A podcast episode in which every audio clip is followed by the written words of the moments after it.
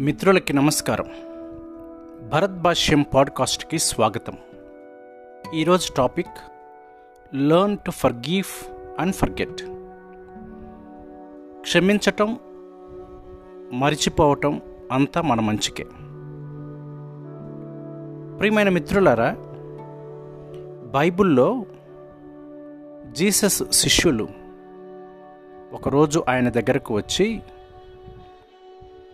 గురువ మా తోటివారు తప్పు చేస్తే మేము ఎన్నిసార్లు క్షమించాలి?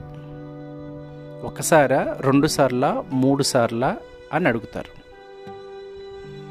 దానికి జీసస్ ఇచ్చినటువంటి సమాధానం మనము క్షమించవలసింది ఏడు కాదు ఏడు డెబ్భై సార్లు అని అంటారు. అంటే ఏడు డెబ్భైలు అంటే నాలుగు వందల తొంభై సార్లు.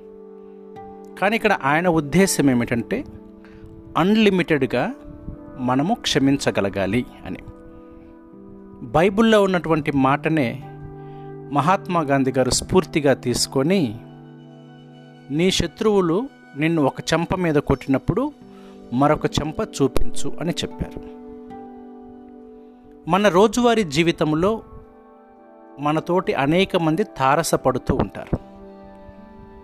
అందులో కొంతమంది మనల్ని శారీరకంగాను మానసికంగా గాను ఆర్థికంగాను నైతికంగాను బాధకు గురి చేస్తూ ఉంటారు.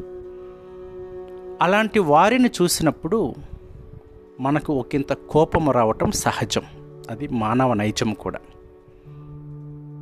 అయితే మనకు వ్యతిరేకముగా లేదా మనకి హాని తలపెట్టినటువంటి వారిని మనము క్షమించగలమా లేదా?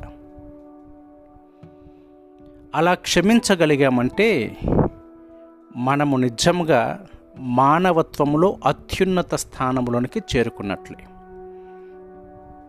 తోటి వారి ఎడల ఒకంత మానవత్వాన్ని ప్రదర్శించాలి అంటే దాలి జయ దయ కరుణని మనము ప్రదర్శించాలంటే ఎదుటి వ్యక్తిని క్షమించటం చాలా ముఖ్యం. క్షమించలేనటువంటి శక్తి మనకు ఉన్నదా లేదా అని కూడా ఈ సమయంలో మనం పరిశీలించుకోవాలి.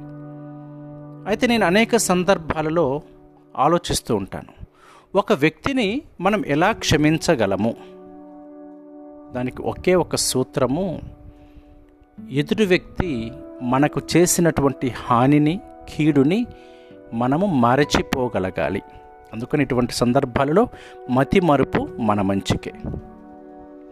అదే ఏదైనా వ్యక్తి మనకి హాని తలపెట్టినప్పుడు వారు చేసిన దానిని మనము గుర్తు చేసుకుంటూ ఉంటే అతను తలపెట్టిన హాని కంటే కూడా మనము ఆలోచించటము ద్వారా మనలో మనమే కుమిలి కుమిలిపోయి కృంగి కుషించి వేదనకు గురి అయ్యి అనేకమైనటువంటి అలసటలకు అనారోగ్యాలకు గురి అవుతాం.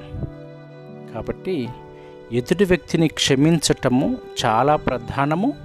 వారిని క్షమించాలంటే ముందు వారు మనకు వ్యతిరేకంగా చేసిన పనులని మనము మర్చిపోగలగాలి. అలాంటి శక్తి కోసము మనందరం ప్రయత్నం చేద్దాం. థ్యాంక్ యూ ఈ పాడ్కాస్ట్ కనుక మీకు నచ్చినట్లయితే మీ మిత్రులతోటి షేర్ చేయటం మర్చిపోవద్దు.